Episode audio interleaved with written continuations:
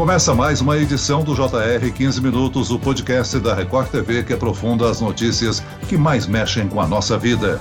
O Haiti tem o menor índice de desenvolvimento humano em toda a América. Quando um terremoto atinge o país, a catástrofe é praticamente certa. Falando em desastres naturais, duas semanas depois do último terremoto que atingiu o Haiti, pequenos abalos ainda podem ser sentidos. A nossa enviada especial, Catarina Hong, está na maior cidade da região atingida pelo tremor. Nossos enviados especiais foram até a região do epicentro do tremor, que deixou mais de 2.200 mortos. Eles mostram a situação dos moradores que se sentem esquecidos. O jornalismo da Record TV foi até o Haiti para acompanhar a situação da população após mais uma tragédia. 11 anos depois, um novo terremoto voltou a provocar catástrofe em solo haitiano. Sem apoio do Estado, a população não sabe como retomar a vida. Para piorar, o país vive uma crise política após o assassinato do presidente Jovenel Moïse no começo de julho. Como a população haitiana busca reconstruir a vida após mais uma tragédia?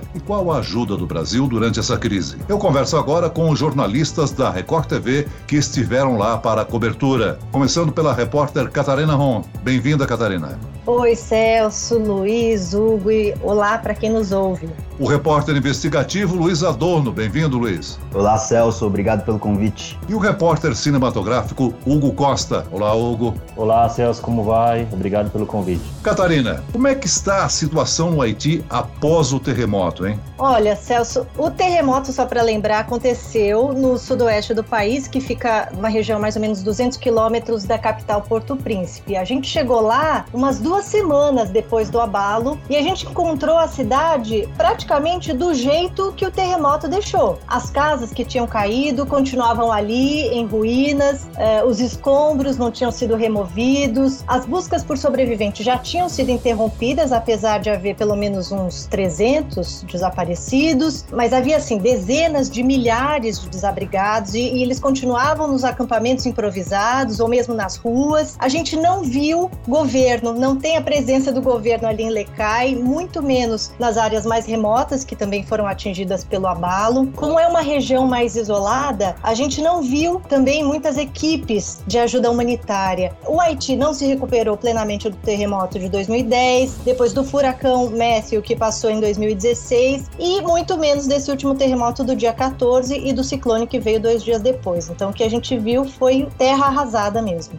É como a Catarina já salientou, Le Caillé foi a região de, onde o terremoto foi mais contundente, por assim dizer. Como é que foi o trabalho de produção e negociações para chegar até lá, Luiz Adorno? Pois é, Celso, é a principal cidade ou distrito porque é realmente a que tem a maior população ali do sudoeste do Haiti, né? E a terceira maior do país. Então, na verdade, apesar de o epicentro ter sido registrado na cidade de Nip, que fica numa área rural, numa área bem distante, que a gente demorou cinco horas numa estrada de terra para conseguir chegar lá, o estrago foi maior em Lecai por ter mais pessoas, né? E aí o grande problema que a gente enfrentou para chegar até o sudoeste do Haiti como um todo, é na verdade foi a rota terrestre, porque tem muitas gangues ali no entorno que costumam fazer roubos e sequestros principalmente de estrangeiros, né? Inclusive a gente só conseguiu chegar lá porque essas gangues fizeram uma espécie de uma trégua para que a ajuda humanitária conseguisse chegar lá. E chegando lá, na verdade, como a Catarina falou, parece que a ajuda humanitária não chegou direito, assim, porque todos os relatos que a gente colheu lá apontavam que a ajuda que chegava lá era mínima, né? O país já tinha se recuperado do terremoto de 2010, em parte, né? Naquela época deixou mais de 300 mil vítimas. Agora, chama atenção o fato de que aquele terremoto foi menos forte que este mais recente, mas causou muito mais mortes. Hugo, explica pra gente como é que é retratar essa miséria e destruição toda. Você já tinha estado no Haiti anteriormente. Foi difícil não se envolver nessa situação que a população vive hoje? Difícil não se envolver, né, Celso, diante dessa tragédia, né? Eu tive no Haiti em 2005, não tinha esse terremoto, era mais briga de gangues, essas coisas todas, assim. E é difícil a gente não se envolver porque tem muita criança, desastre, muito escombro. Então, pra gente registrar, a gente registra, obviamente, mas acaba se envolvendo, né? Até porque nossos olhos são os olhos das pessoas que estão em casa. Então, a gente tem que documentar, tem que mostrar, tem que levar para as pessoas a situação de outras pessoas que estão passando necessidade. A gente acompanhou nas edições apresentadas no Jornal da Record o trabalho de você, mas eu pergunto pergunta à Catarina e ao Luiz. Qual a imagem mais chocante que tocou o coração de vocês? Para mim, eu acho que foi no acampamento em Jeremi,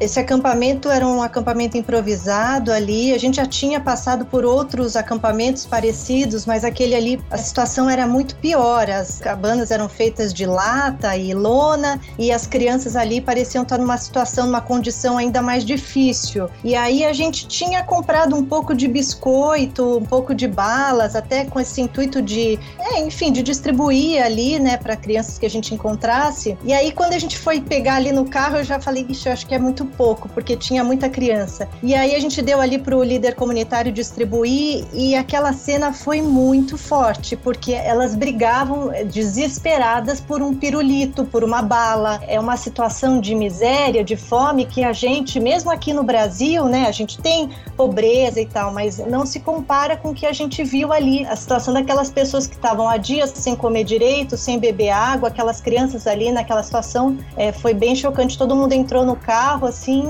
em silêncio, ninguém falou nada durante um tempo, porque foi muito impactante. Para mim também, na verdade, esse lugar foi muito impressionante, né? Quando a gente viu as pessoas, e não eram só crianças, já tinham falado pra gente, olha, onde a gente vai passar vai ter muita criança. Então a gente falou, ah, vamos levar o que as crianças costumam gostar, né? Pirulito, bala, enfim, biscoito. E aí quando a gente chegou lá, não eram só as crianças que estavam disputando. Eu vi mulheres ali brigando por causa de um pirulito. E uma coisa que me chamou muito a atenção é que nesse mesmo lugar, quando eu tava falando ali com, com o nosso intérprete, o Jaque, foi o único lugar que a gente passou que as crianças não brincavam. Todos os outros lugares a gente via uma degradação muito forte, muito chocante, mas as crianças, no que elas podiam, elas brincavam, jogavam bola de, algum, de alguma maneira e tal. E aí um menino, ele tava com uma máscara feita por uma borracha que ele encontrou possivelmente na rua. E aí eu fui brincar com ele de alguma maneira ali, conversar com ele. E aí no meio da conversa eu perguntei para ele o que, que ele queria ser quando saísse dali, ser da vida. E aí ele falou,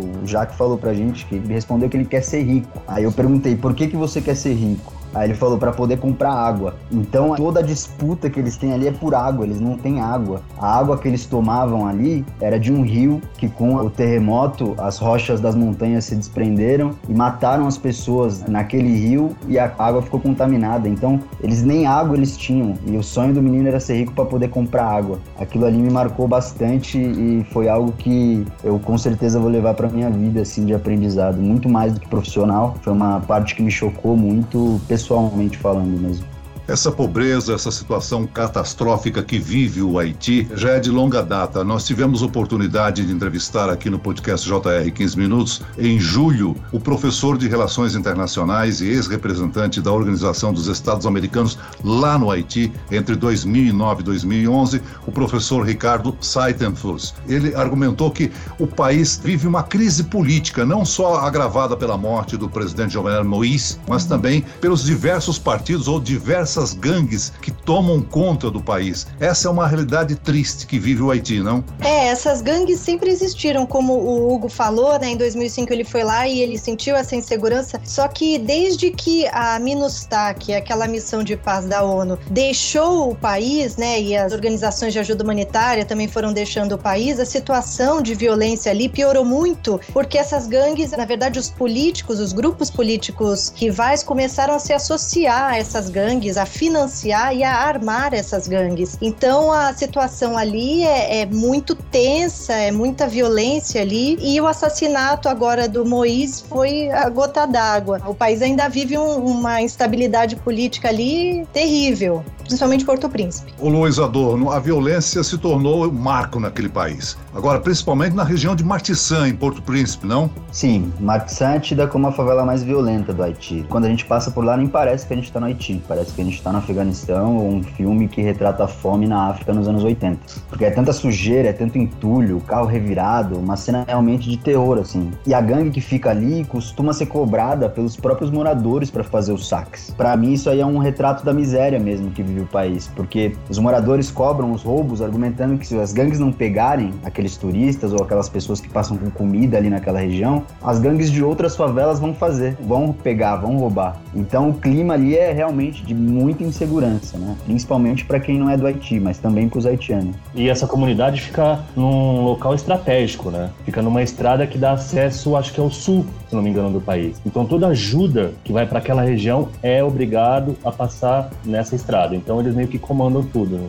Acabam cobrando um pedágio, né? Quais fontes de renda alternativa os moradores haitianos estão buscando para conseguir sobreviver a tanta pobreza, hein? A economia está em frangalhos ali. Eu não sei como é que a população se sustenta, mas é muito na base da economia informal. O que a gente viu ali eram muitas vendinhas assim na rua, né? Pessoas uh, vendendo todo tipo de coisa. Até que uma matéria eu falei de salsicha a placas solares que você encontra na rua ali. Então, comércio informal e um terço do PIB do Haiti é dinheiro vindo dos expatriados, dos exilados, das pessoas que foram trabalhar no Brasil, nos Estados Unidos e mandam dinheiro para suas famílias. Então, um terço do PIB é dinheiro que vem de fora, dessa diáspora do Haiti. Então, assim, praticamente o Haiti não tem uma economia consistente, né? Acho que antes da economia, até propriamente dita, acho que é importante dizer o que a gente viu das pessoas tentando tirar um trocado com aquilo que elas estavam na realidade delas. Então, a gente viu várias crianças e vários jovens sobre os entulhos para tentar pegar um bloco de cimento, para tentar pegar alguma placa de cerâmica, para tentar pegar qualquer coisa que pudesse ajudar a reconstruir uma casa posteriormente, ou vender aquilo, enfim. Então a gente viu muita criança fazendo esse trabalho e muito jovem também fazendo esse trabalho. O incrível é que o Haiti divide a ilha com a República Dominicana e os terremotos são, digamos assim, catastróficos para a população haitiana. Isso porque é devido à qualidade das construções que eles têm, porque nós tivemos um registro aí de duas mil mortes, mais de 12 mil feridos. Vocês destacaram? É, na região sudoeste. É, porque assim, um terremoto de 7 graus no Japão é uma coisa, porque o Japão tem toda uma engenharia antiterremoto, o Japão tem dinheiro, né, para poder se precaver, para fazer a prevenção. Agora, o Haiti é totalmente oposto. Então, quando tem um terremoto, quando passa um furacão, a catástrofe ali ganha proporções gigantescas. O país não está preparado. As casas são feitas com esses blocos de concreto e cimento um material pesado, sem seguir normas de engenharia. Então a catástrofe ali é muito pior. Vocês mostraram também nas reportagens que a violência sexual é um medo constante para as mulheres haitianas, né? É um fator que está ali na realidade do sudoeste do Haiti, do Haiti como um todo, né? A gente viu na noite de Lecai, por exemplo, muitas pessoas que tinham a sua própria casa preferindo dormir nas ruas, com medo de réplicas, né? Porque sempre que tem um grande tremor, um grande terremoto, da magnitude que teve, daquela intensidade, vem réplicas diárias. Lá o Haiti tem registrado pelo menos desde o dia 14 de agosto duas réplicas de menor intensidade, mas tem registrado. E aí quando as pessoas vão para a rua para dormir na rua com medo da réplica atingir enquanto elas dormem, as mulheres ficam numa situação muito mais vulnerável, porque ali é um lugar que você não tem iluminação pública, então você fica num lugar totalmente escuro e aí você tem uma dinâmica ali dos homens se revezando dormindo nas cadeiras, enquanto as mulheres e as crianças dormem nas ruas também, mas em alguma tenda ou em algum colchonete, alguma barraca para poder dormir ali é, numa segurança feita pelos homens, né? E aí todas as pessoas que a gente conversou à noite em Lecais estavam estavam falando sobre isso, sobre esse risco que as mulheres estavam sofrendo, além do terremoto, além da miséria, além da fome, além da falta de água, além de a falta de tudo, da dignidade humana, ainda elas têm esse esse risco por ser mulher, né, de, de sofrer violência sexual. Hugo, vocês contaram com a ajuda do produtor local lá, né, o Jackson Alert. Ele estudou no Brasil. E foi de grande ajuda para vocês no Haiti, não foi? Foi de enorme ajuda, acho que foi essencial a ajuda dele, né? Uma pessoa que estudou no Rio de Janeiro, com um coração assim enorme para ajudar as pessoas, outras pessoas, outro ser humano. E o trabalho que ele desenvolve é fundamental, né? De querer mudar, de querer ajudar, conscientizar a sua comunidade é incrível. Quem dera se toda comunidade tivesse uma pessoa com, com essa intenção de mudar e de ajudar a sua própria comunidade. A história do Jaque é interessante porque ele estudou engenharia na UFRJ, e aí, assim, a maioria do, dos haitianos que saem do país, eles vão para outra situação e não, não querem voltar, no máximo mandam dinheiro, enfim. Mas o Jacques, ele quis estudar engenharia para poder levar esse conhecimento para a comunidade dele, para construir casas que são protegidas dos terremotos ou que são resistentes a terremotos, casas sustentáveis, feitas com os recursos naturais que eles têm ali. É um trabalho incrível e, assim, é um trabalho de formiguinha que o Jacques está fazendo, uma comunidade pequena na zona rural ali do Haiti, mas seria maravilhoso se ele conseguisse disseminar esse trabalho para o país todo, porque é incrível, resgata a autoestima da população, a população volta a plantar, é incrível o trabalho dele lá. Muito bem, nós chegamos ao fim de mais uma edição do JR 15 Minutos. E eu quero aqui agradecer a presença e cumprimentar o trabalho dos jornalistas Catarina Ron, Luiz Adorno e Hugo Costa. Esse podcast contou com a produção de Homero Augusto e dos estagiários David Bezerra e Larissa Silva. Sonoplastia de Pedro Angeli. Coordenação de conteúdo Camila Moraes, Edvaldo Nunes e Luciana Bergamo. Direção de conteúdo Tiago Contreira. Vice-presidente de jornalismo Antônio Guerreiro. E eu, Celso Freitas, te aguardo no próximo episódio. Até amanhã.